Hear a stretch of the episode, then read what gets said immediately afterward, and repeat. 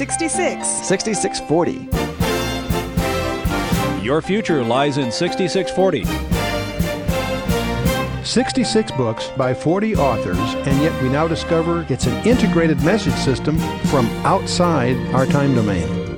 Welcome to 6640, the ministry outreach of Koinonia House and Koinonia Institute. Today's Bible teacher is Chuck Missler, connecting the Bible to your life and the world around you. In today's study, Chuck completes his teaching on the book of 2 Peter, chapter 2.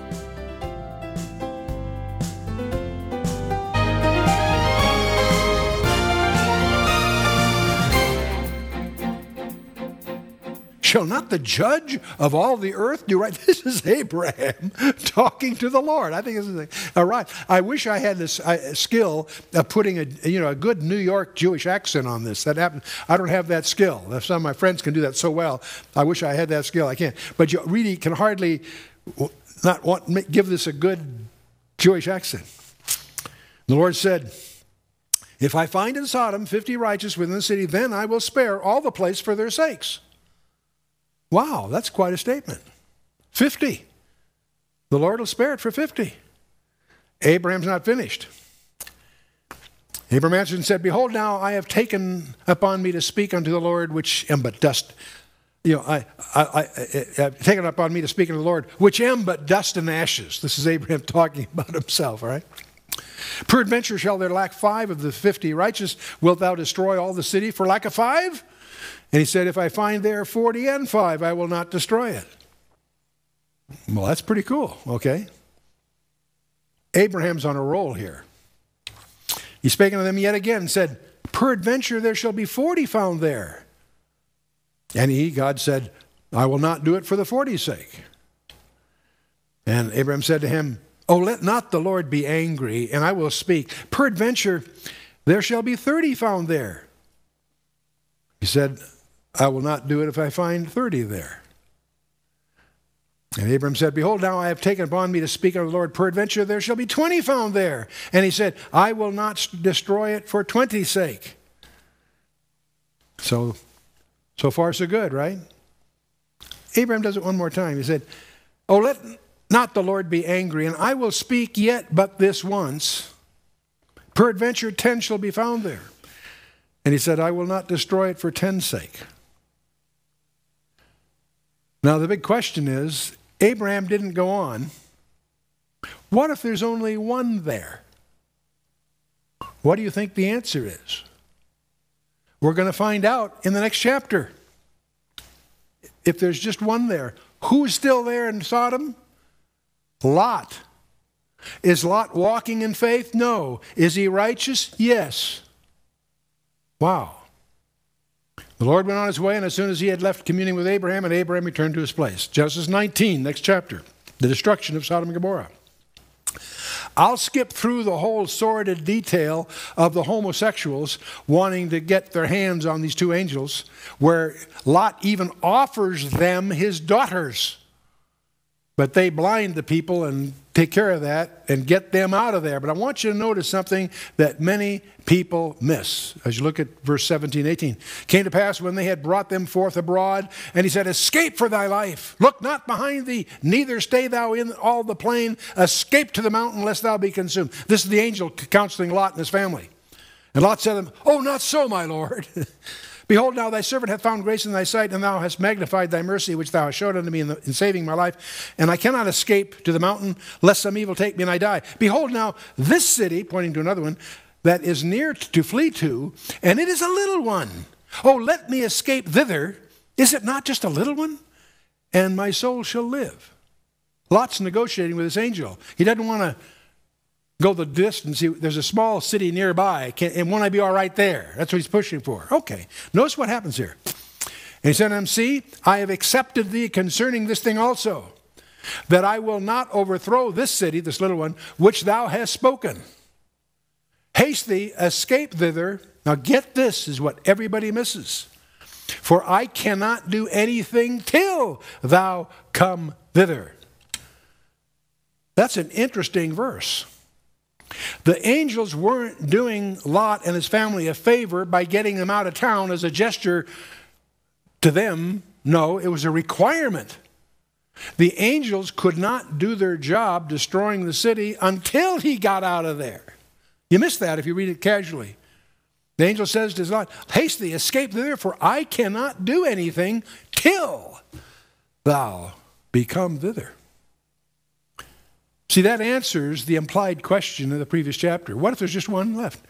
He'll get out of there. You see, I think the wrath of God cannot descend on the planet Earth until the church has been removed in the harpazo. That's what this tells me. Not everybody agrees with me. That's just one person's view. Study, do your own study, come to your own conclusions. Anyway, therefore the name of the city is called Zoar, and the sun was risen upon the earth when Lot entered into Zoar. The Lord rained upon Sodom and Gomorrah brimstone and fire from the Lord out of heaven, and he overthrew those cities and all the plain and all the inhabitants of those cities and that which grew up on the ground. But his wife, Lot's wife, looked back from behind him and became a pillar of salt. The word became there is a transitive verb, an active verb with an object. She became a pillar of salt. It's not a verb of being, it's a verb of action. It's the same word that's used in the second verse of Genesis chapter 1. The earth became without form and void. And in the, in the uh, International Standard Version, the earth had become without form and void. Same verb, by the way. Anyway, let's move on. I'll let you play with that one on your own. Second Peter 2 9. The Lord knoweth how to deliver the godly out of temptations and to, to reserve the unjust unto the day of judgment to be punished. That's the summary that Peter gives us of that whole episode. The Lord knoweth how to deliver the godly out of temptations. He got Lot out of there. It wasn't just an act of mercy God, it was that, of course, but it was a condition precedent to the angels destroying the place. So this verse concludes the sentence that began in verse 4. We've got a we had a five sentence a five verse sentence here. It's a declaration of God's sovereignty, praise his holy name. Praise his name. In Lot's case, he had to be literally dragged out. Lot did accept divine inter- intervention on his behalf, as did Elizabeth and Zacharias, who also called upright in Luke chapter 1. And this says a lot about Abraham's intercessory prayer in Genesis 18 that we read, that very humorous negotiation between Abraham and the Lord. Okay, so Lot's removal is a, pre, a condition precedent to the judgment ruling, falling. And Noah and Lot stood alone, however. God delivered them both. He delivered Noah from the flood, he delivered Lot from Sodom and Gomorrah. There is no hope for the unjust. These are justified, the others are not. But chiefly them that walk after the flesh in the lust of uncleanness and despise government. Presumptuous are they, self willed. They are not afraid to speak evil of dignities. Let's th- listen to that very carefully. They were not afraid to speak evil of dignities. You and I are enjoined of not, to not speak evil of dignities. And in the Epistle of Jude, where he hammers this point, he picks the most surprising example. The dignity that you're not to speak evil of, that he chooses to make his point, is Satan. He talks about Michael and Satan fighting over the body of Moses, as if his readers knew all about that. We don't know anything about it, but apparently his readers, Jude's readers did. And he makes the point that even Michael, in disputing with, with uh, Satan over the body of Moses, dared not bring railing accusation against him, but said, The Lord, deal with it. I get very nervous when I'm with a congregation, when I visit and fly, you know, travel around the country and visit a congregation, and they sing some of these songs.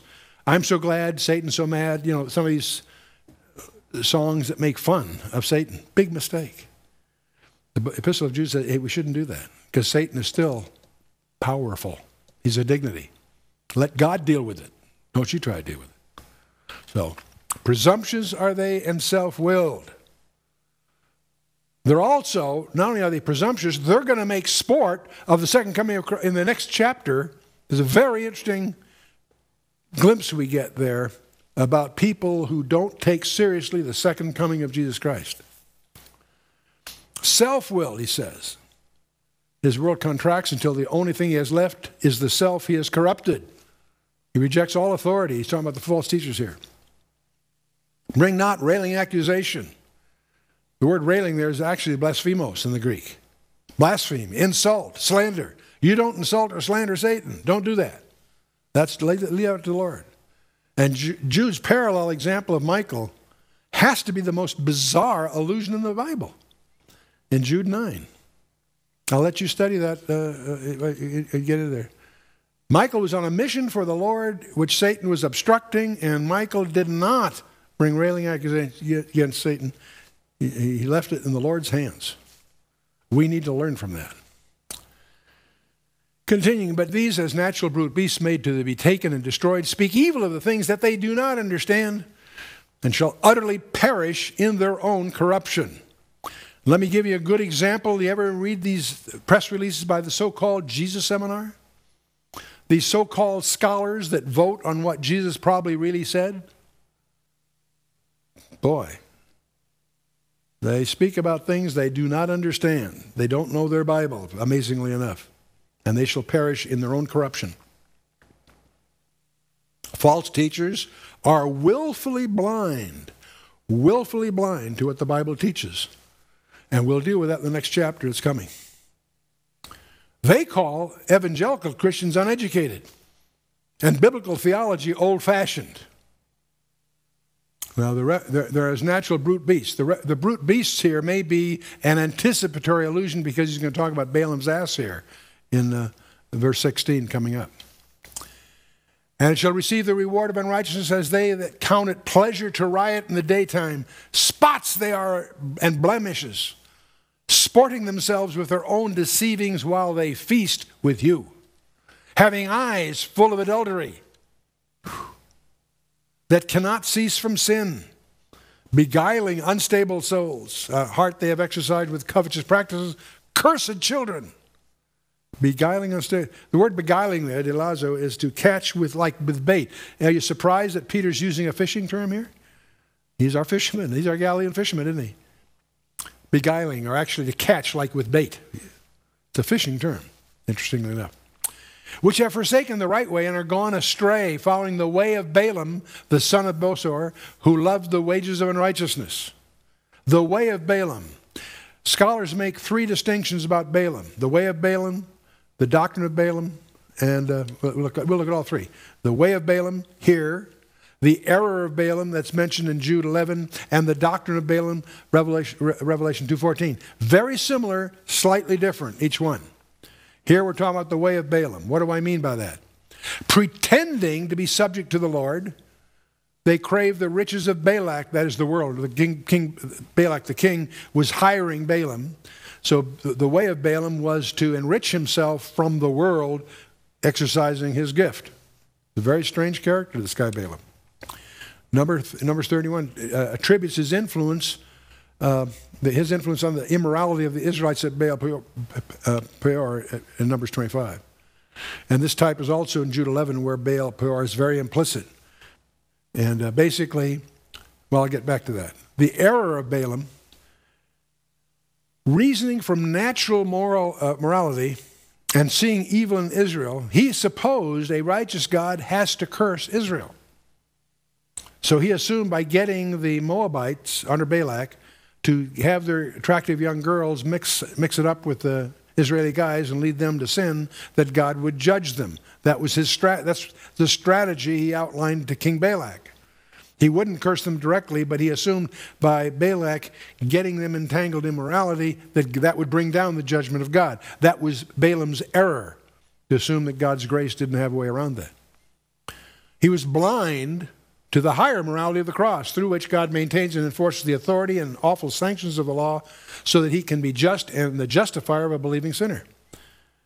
God, because of the cross that was coming, God had the freedom to exercise mercy. The reward of verse 11 is not necessarily money. It may be popularity, fame, or applause. It was money in Balaam's case, but in the case of false teachers, it can be any of those things. The doctrine of Balaam is something else yet again. That Revelation 2.14 in the, in the letters there mentioned. Teaching Balak to corrupt the people who could not be cursed. That was the doctrine of Balaam. And all this is Numbers uh, uh, 20, in Numbers uh, 31 and 22, 23. And Baal Peor, that whole incident there is implicit in 1 Corinthians 10 deals with that. Continuing here, which have forsaken the right way and are gone astray, following the way of Balaam, the son of Bosor. Now, Bosor, some manuscripts call Balaam the son of Bosor, not the son of Beor here. Um, this could be a deliberate kind of a uh, uh, a, a uh, figure of speech, to because Besor means the flesh, and there could be a play on words being going on here. It also could be simply the Galilean mispronunciation of the guttural Hebrew name. That would you would expect that of Peter, as hinted at in Matthew 26. So the the Bosor Besor might be just a Galilean mispronunciation. Anyway, but he was rebuked for his iniquity. The dumbass speaking with a man's voice forbade the madness of the prophet. You all know the story of Balaam, how his don- God used his donkey to bring him to uh, consciousness. It's interesting that the Old Testament was not a problem to the early church. The modern church says, well, those are just colorful stories. They don't, take, they don't really think a, do- a donkey really spoke. The church didn't have any problem with that. That's what the Bible said. That's what the Bible means.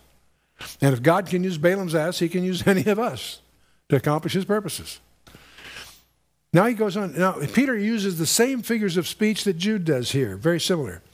Speaking of the false teachers, these are wells without water, clouds that are carried with a tempest, to whom the mist of darkness is reserved forever. Wells without water. By golly, if you've ever done any serious reading in the psychological literature, from a biblical point of view, they are really empty. They are vacuous. Why? because psychology has no remedy for the primary problem of the human predicament. It's called sin. All psychology can deal with is guilt, not the sin. And it only patches the symptoms. And that's in contrast to the living waters described in John 4 and John 7 and so forth. It's astonishing to realize how bankrupt the whole field of psychology is on the primary predicament of man sin. Psychology has no answers to that. They can only deal with the guilt, the symptoms of that. Pretentious vendors of man's alternative doctrines are doomed to darkness. Psychology attempts to, to infer the architecture of the software of the human soul, spirit, and soul. Can't do it. You cannot infer the architecture of software by the external behavior of a computer. And that's the same frustration that psychology has trying to infer the makeup of the human soul. Clouds they are carried about with a tempest, to whom the mist of darkness, or mists in plural actually, it's metaphorically uh, of the evil workers here mentioned, it's a haze which heralds dry weather. There's a haze that heralds dry weather. That's a homichle. And uh, that's the word that appears here in the Greek. And uh, what, what's characteristic of that kind of a mist? It's easily dispersed with a sharp gust of wind. It's unstable. It's not like the, a, fist, uh, a mist or fog that hangs over. It's just the opposite. It's a mist that can be dispersed with a gust of wind. That's what the Greek term means. And uh, to whom the mist of darkness is reserved forever. And when they speak great swelling words of vanity, they allure through the lust of the flesh, through much wantonness, those that are clean escape from them who, who live in. The, sw- the swelling words, unnaturally swollen, bombastic, haughty, or the other, ostentationally uh, verbose. Do you know any people like that? Have you ever sampled the psychological literature? Talk about great swelling words of vanity. Wow. While they promise liberty, they themselves are the servants of corruption. For of whom a man is overcome, of the same is he brought in bondage. My background is engineering, but I had an occasion to be part of a major classified project uh, with a lot of experimental and clinical behavioral scientists as part of the team. As I got to know them and understood their background, it was astonishing to me to see a whole field of study that is fundamentally spiritually bankrupt. You don't really see that in physics or biology. It's interesting. While they promise them liberty, they themselves are servants of corruption, of whom a man is overcome, of the same is he brought in bondage. In bondage. The promise of modern psychological counseling is liberty. That's the promise. What's the delivered result? Bondage to self. Psychoanalysis deserves the term couch potato. Oh, it gives it a whole new meaning. anyway, Seneca has a great line To be enslaved to oneself is the heaviest of all servitudes. I like that. Continuing. For if, after they have escaped the pollutions of the world through the knowledge of the Lord and Savior Jesus Christ, they are again entangled therein and overcome, the latter end is worse with them than the beginning. Entangled therein. That's another fishing metaphor by Peter. He's a fisherman, let's not forget it.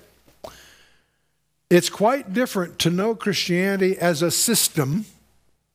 It's quite another to know Christ as a person, as a Savior. Those are two different things. Those who simply take up a series of doctrines are always vulnerable to giving them up for some other system. We're not into systems. We're not into Christianity. We're into a personal relationship with the person, the living, active person of Jesus Christ. As Peter finally wraps it up he says, For it had been better for them not to have known the way of righteousness, than after they have known it, to turn from the holy commandment delivered unto them. Now, some people stumble at these last couple of verses, suggesting that someone that's truly born again can, can once more become the seed of Satan. Don't confuse mere profession with reality. These are like the men of Hebrews 6, which I encourage you to study a commentary on, or Hebrews 10. Those are two passages, Hebrews 6 and Hebrews 10, that deal with this issue of apparently being able to lose your salvation. No, not at all. In Matthew 12 and Luke 11 and so on. But it's happened unto them according to the true proverb, and this is a quote from Proverbs 26 11.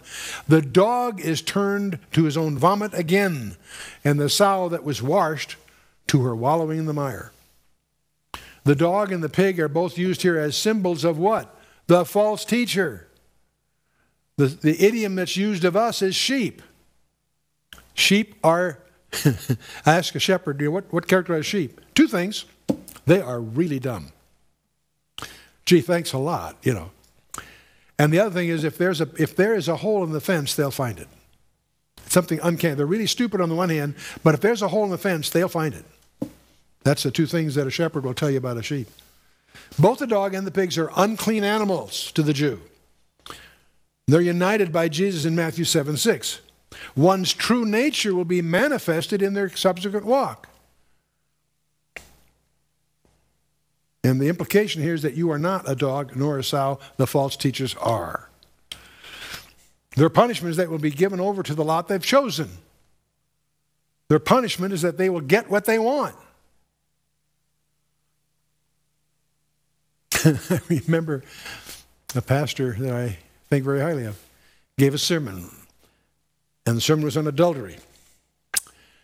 And he said, Sometimes God's punishment is to give them what they want.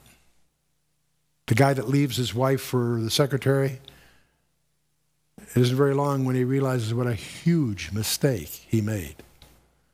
And uh, I'm reminded of a great scene in a movie called uh, The Heat of the Night, where the woman's husband had been killed in the southern town. And she's shocked at the prejudice and other overtones there. And she said, if they don't find out who that killed his husband, then she's going to leave them to themselves. could take the, the plant that he was going to build there away. But I mean, like, that was like as she was speaking of venom at the crowd there. I'll leave you to yourselves. You know, very communicative. Their punishment that they will be given over to the lot that they have chosen. God underwrites man's deliberate choice. In the end, we will all go to our own place. In quotes. Okay. We could spend a lot more time on chapter 2, but I think the lessons are straightforward. Next time, there's the last chapter of 2 Peter, and I want you to study it carefully. But notice particularly something that isn't obvious until you've thought about it a little bit. I want you to notice the connection between the creation and eschatology. I think most of us here have, have pretty strong views about the validity of the creation. God created the, the world, et cetera, et cetera. You know, Genesis 1, the whole routine. Perhaps we haven't ever thought about it, but next chapter is going to connect this for us that, that there's a direct connection between the creation and the second coming. And people who deny the second coming are the same people who deny or don't grasp or understand the creation. Those two ideas are linked in a very unusual way, and that will be partly our discussion next time. Let's stand for a closing word of prayer.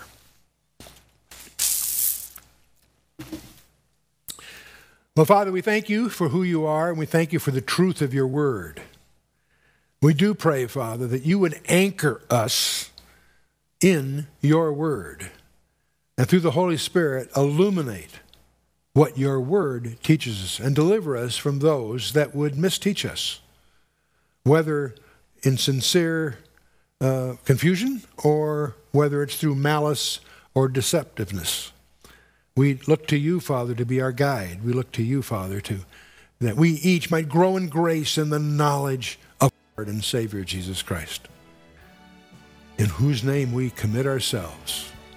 Amen. You've been listening to 6640, the ministry outreach of Koinonia House and Koinonia Institute. Today's Bible teacher was Chuck Missler, teaching through the book of 2 Peter. Download the new K House TV app to access an ever growing collection of free resources. Visit the Apple or Android App Store or search K House TV on your Roku or Fire TV streaming device. Thank you for listening to 6640 and for your continued prayerful support of this ministry. Until next time, as we continue this series, may God bless you with the knowledge of His Son, Jesus Christ, as you study His Word.